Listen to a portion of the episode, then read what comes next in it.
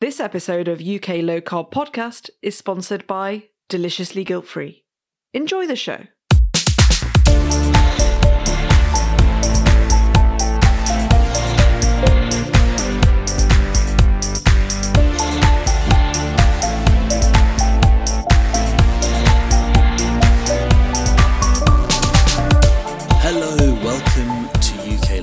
My name is Dan Grief. I'm your host of the show, and this is a podcast where we share individual stories to help change lives, to help inspire you, the listener, so that you can maybe make a change in your life, or maybe you already have.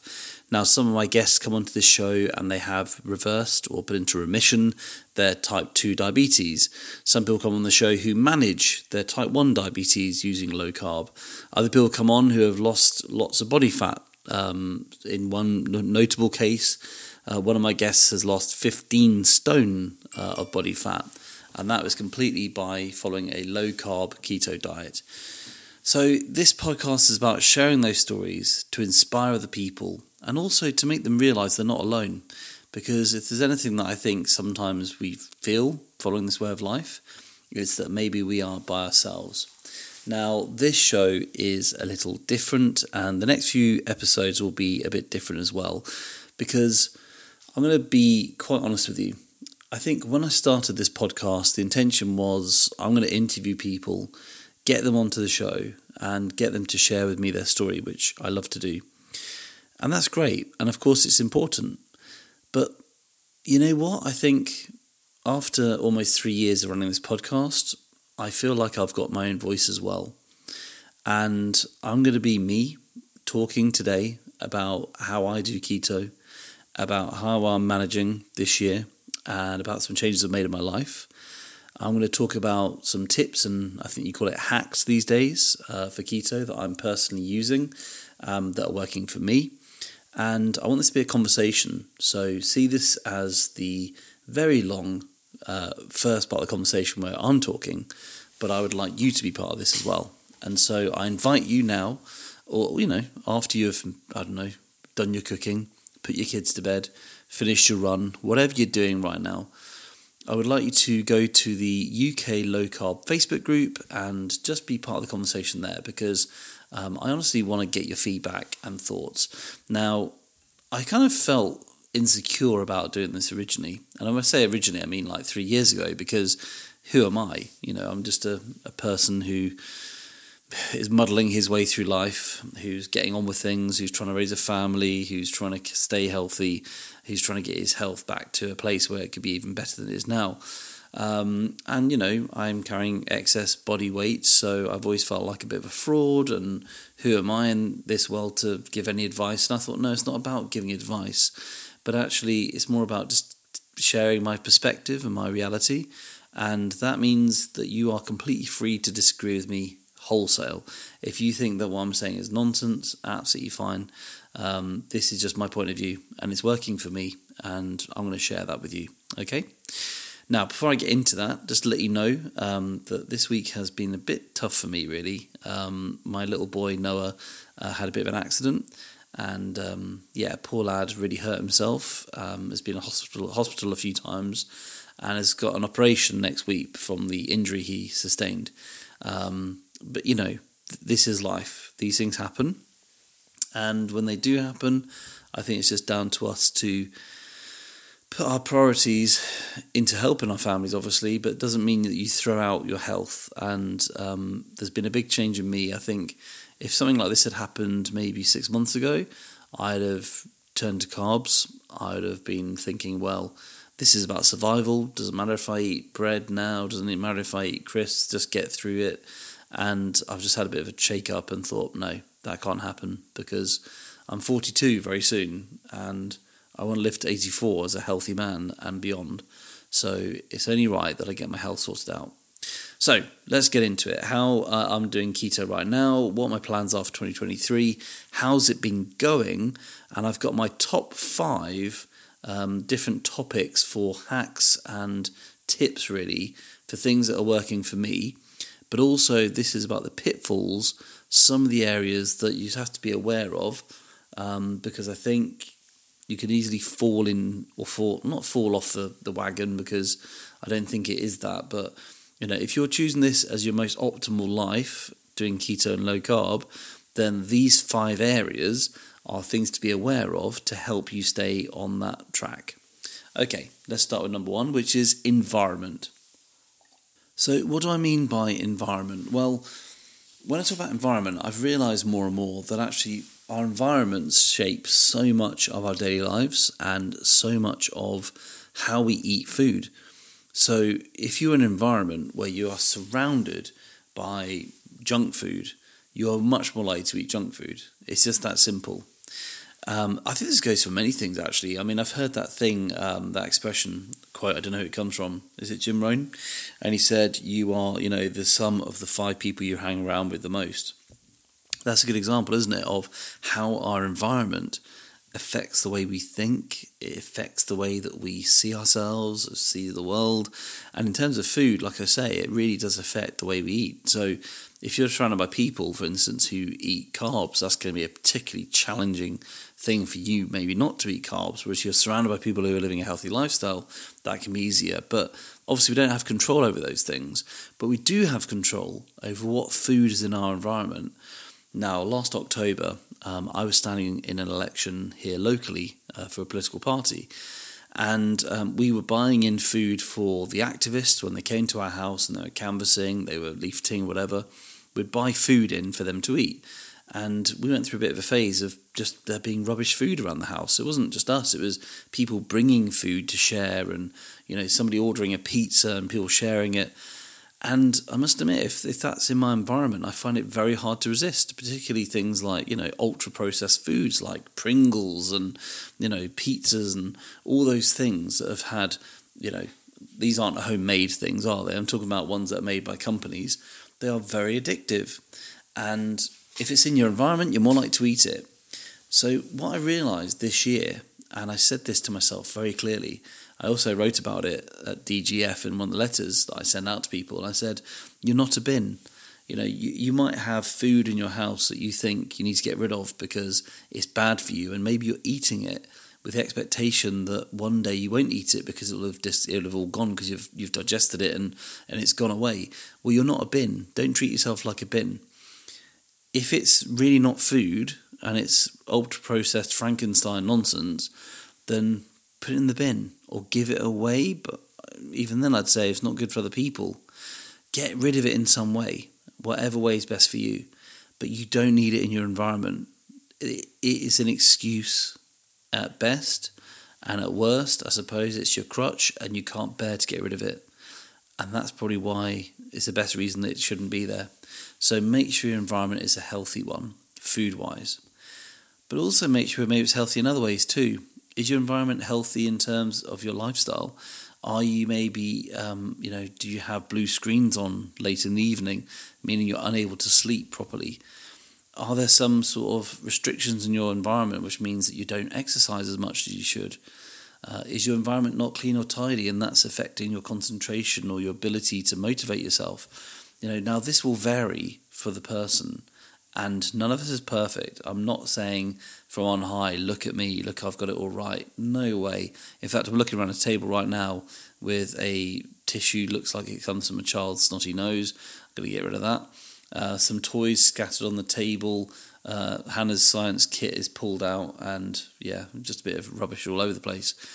I'm not saying that, but I'm saying make the environment the most conducive for you to be the most healthy version of yourself you can be. That brings me on to my second topic, which is habits.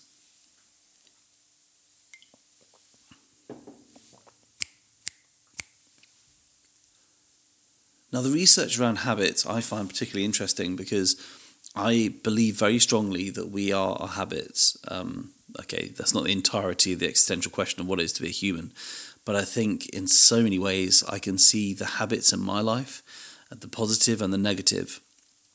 But the great thing about habits is that you can learn new habits, you can make new habits, you can then make these habits your way of life, and if they make them positive, and if the habit is actually conducive to a healthy life, then of course that's a good thing. It's only if the habit isn't that we're in trouble. Now, there's this thing called a habit loop. So there's a cue, there's which is like a trigger to an action. The track, the action is a routine that you're used to, and then you get a reward, and that's quite often hormonal. Really, you know, you're getting a dopamine hit, or um, I mean, Jen could tell you maybe better than I could, but you know, you're getting some kind of hormonal reward for that cycle you're on. And I'm going to talk about cravings as my point number four, but that does come into this because we socialize ourselves. We are in the patterns of these cues setting off these routines in our heads, which means that we need to get the reward of eating the thing. And afterwards, we don't really feel that great about it. But at the time, we're in the loop. So we need to change the loop if we can. Now, this is completely subjective. Um, I was listening to uh, Steven Bartlett talking about his father and when he gave up smoking, he replaced his cigarettes with lollipops because he had the cue of putting his hand down towards a packet. Now, I'm not suggesting you eat sugar, of course not. But if you have some pattern, like a cue, craving, routine, reward system going on, think what those cues are. So, for instance, for me, I was thinking about how one of my cues uh, was that if I went to a Shell garage, and I smelled the smell of the pastries, I wanted to go and get one. And what happened last year was ridiculous. It started off with, I'll have one as a day off. Then it turned out a few weeks later, oh, uh, that was a Friday I did that, so I'm going to go and do it on a Friday. And then I had it the next Friday, and I had to break the routine because I thought, I'm forming a habit suddenly. Now, suddenly, I'm filling up petrol at a certain station uh, a petrol station because I know it's going to have the pastries that I like to eat, and it's a loop in my head. Now, if you're somebody who can eat carbs, and that's great. I'm never preaching to anybody, but if you're somebody like me who can't, then you just have to realise you have to get rid of the cue. It's quite easy. I just go to a different petrol station. It's not there anymore. I don't think about the pastry uh, until tonight when I mentioned it. So break the pattern by getting rid of the cue. If you can get rid of the cue at the beginning, then I think that's where most habits die but the habit is going to be there for a long time. So, what you can do is make new habits. And I think it's really important to think, you know, new cues will make new routines and will give you a reward. So, for instance, some people talk about going to the gym, and that becomes their their cue is at the gym that they do the routine and they feel their, their sense of reward. And you know, you can see how these habits can be really positive or really negative, but get the cue right for it. Choose what cue you want and try to avoid the cues that start off the bad routine. Because I feel like once the cue is there and the craving starts, the routine reward is just us being animals, isn't it? And I'm not saying that means we have no responsibility, but it's very much tying into our chimp brains there and making us do things because we're in that cycle we're so used to. So try to avoid or change the cues in your life and I think that will definitely help with your habits, and that's what I'm doing. Number three is sleep. Now, this is something, if you listen to this podcast regularly, that you've probably heard me talking about previously because it is something that I have been working on. Now, my sleep has been bad for a long time now. Uh, it's now 10 to 12 when I'm recording this podcast, which is a bad sign. And but I have been, I must admit, I'm not going to just um, have a go at myself here. I have been working on my sleep, and it has been improving massively. I'm a migraine sufferer, and I realised probably sleep is the biggest trigger. Too much or too little circadian rhythm changes are definitely a big thing that affects my migraines. So I'm aiming now to get my eight hours a night sleep. Doesn't always work out like this evening, but that's my goal. And what I've found is is that um, I'm getting more tired in the evenings uh, around bedtime, which is odd because I felt never tired before. But I realised, of course, that's because I was running on adrenaline and other hormones because I'm wired when I'm overtired. Whereas now, I don't get overtired. And so I'm able to really sleep properly and have a deep sleep. And then what I noticed is I feel so much better in the daytime. And sleep from, I read that book, Why We Sleep. It was a fan, a fantastic book. I can't remember the author's name now. Is it Matthew somebody? And I looked that up while I'm smoothly talking about it.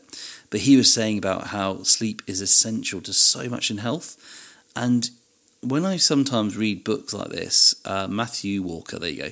When I read books like this, I sometimes think, you know, with health books, they're a little bit anecdotal, But this one isn't. It really is very scientific, and it talks about how there's so many things about memory and the different types of sleep stages we need for our memories to function properly.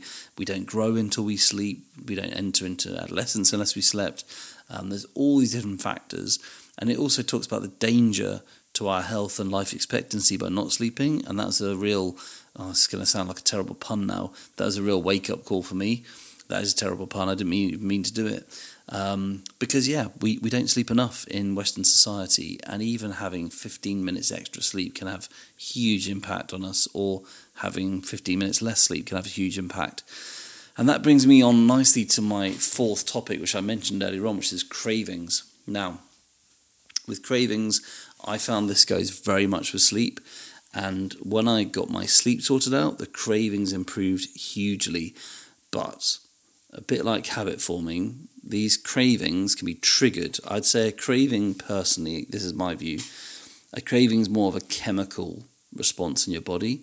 Um, I think you can do the psychology of habits, and you could say that cravings are part of habit as well and part of psychology.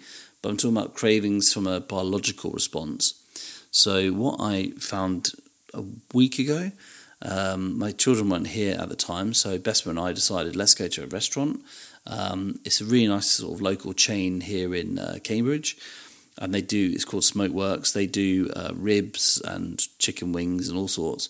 So I ordered the ribs and I ordered the chicken wings, and you know that was it. Was eating the chicken wings. They had a slight breading on them, which is always a trigger for me. Um, and the the pork ribs are really delicious, and they're a little bit sweet. Anyway, I was coming home, and I said to Besma, have we got any deliciously guilt free chocolate at home? She was like, I don't know. I said, oh, I just need something, or just just something creamy maybe, and like I need some some cream with some chocolate, and just want to mix up. And I came home and I found some, and I grated the chocolate into some cream. I mean, my chocolate is keto chocolate, but but I just thought this is weird. This is not me. If you know me well, that is not me to say I need chocolate and cream. Uh, I'm the sort of person who might say I need a pasty or, you know, a chicken goujon or something, but but not not a sweet thing generally, uh, or creamy thing necessarily. I wouldn't crave ice cream even if it's sugar free. But I really had this desire to eat it, and it was only the next day that I was like, "That what was that?" And I suddenly thought, I think it was the sugar, which I assume was in the coating on the ribs and the breading on the chicken, and it just set off a craving in me. So not only do we have these habit cravings, which are psychological, but we've be really aware of chemical cravings. And if, if I'm eating things like those ribs, I can't eat them because it created something in me It wasn't very pleasant.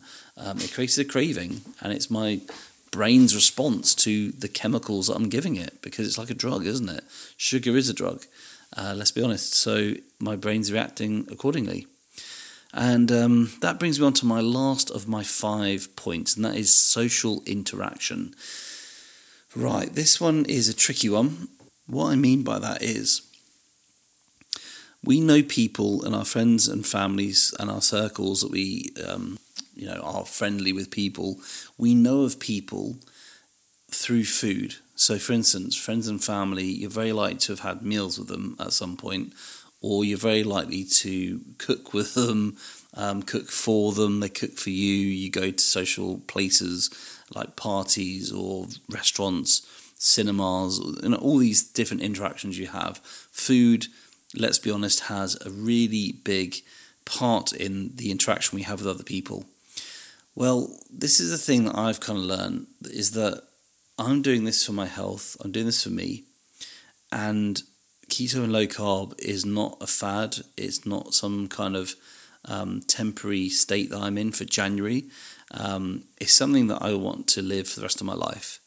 So if I said to somebody, I have a faith in in a deity, a religious doctrine, I think people would respect that and not say, "Oh, you're doing that, are you for February? Are you? You're a Christian for February. You're a Buddhist for March."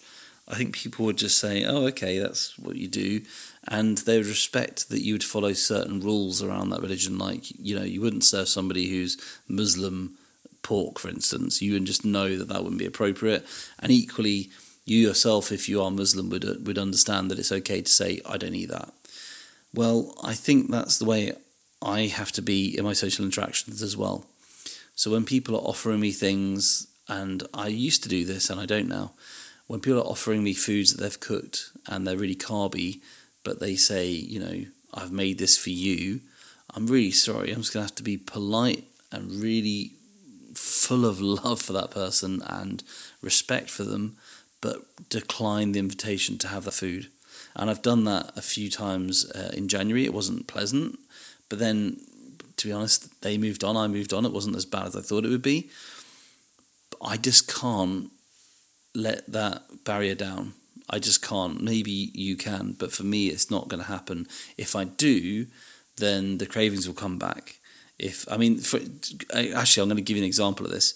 So the other day, it was a, a family occasion, and they'd made um, it's like a bulgur wheat. It's like a, a, like a dish, which is basically like a grain um, that they've done in the oven or something. And I said, "Oh no, no, thank you." And I was told, "No, but this is low lower carb." But they said low carb. I said, "Well, it may be lower carb than something like rice. I don't know. It might have a bit more protein in it. I don't know again because they, they thought it might do.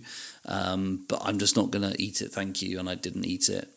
Now, the next day, I was in uh, Addenbrooke Hospital uh, with Noah. Um, and I went to Marks and Spencer's to go and get some, um, you know, food for him and for Besma. And while I was there, the back of Marks and Spencer's, there's this big bread counter with bagels and pretzels and freshly baked loaves, and you know that lovely smell of bread. Well, I was standing there looking around, and I noticed this. It was kind of just next to me actually, and this waft of, of bread.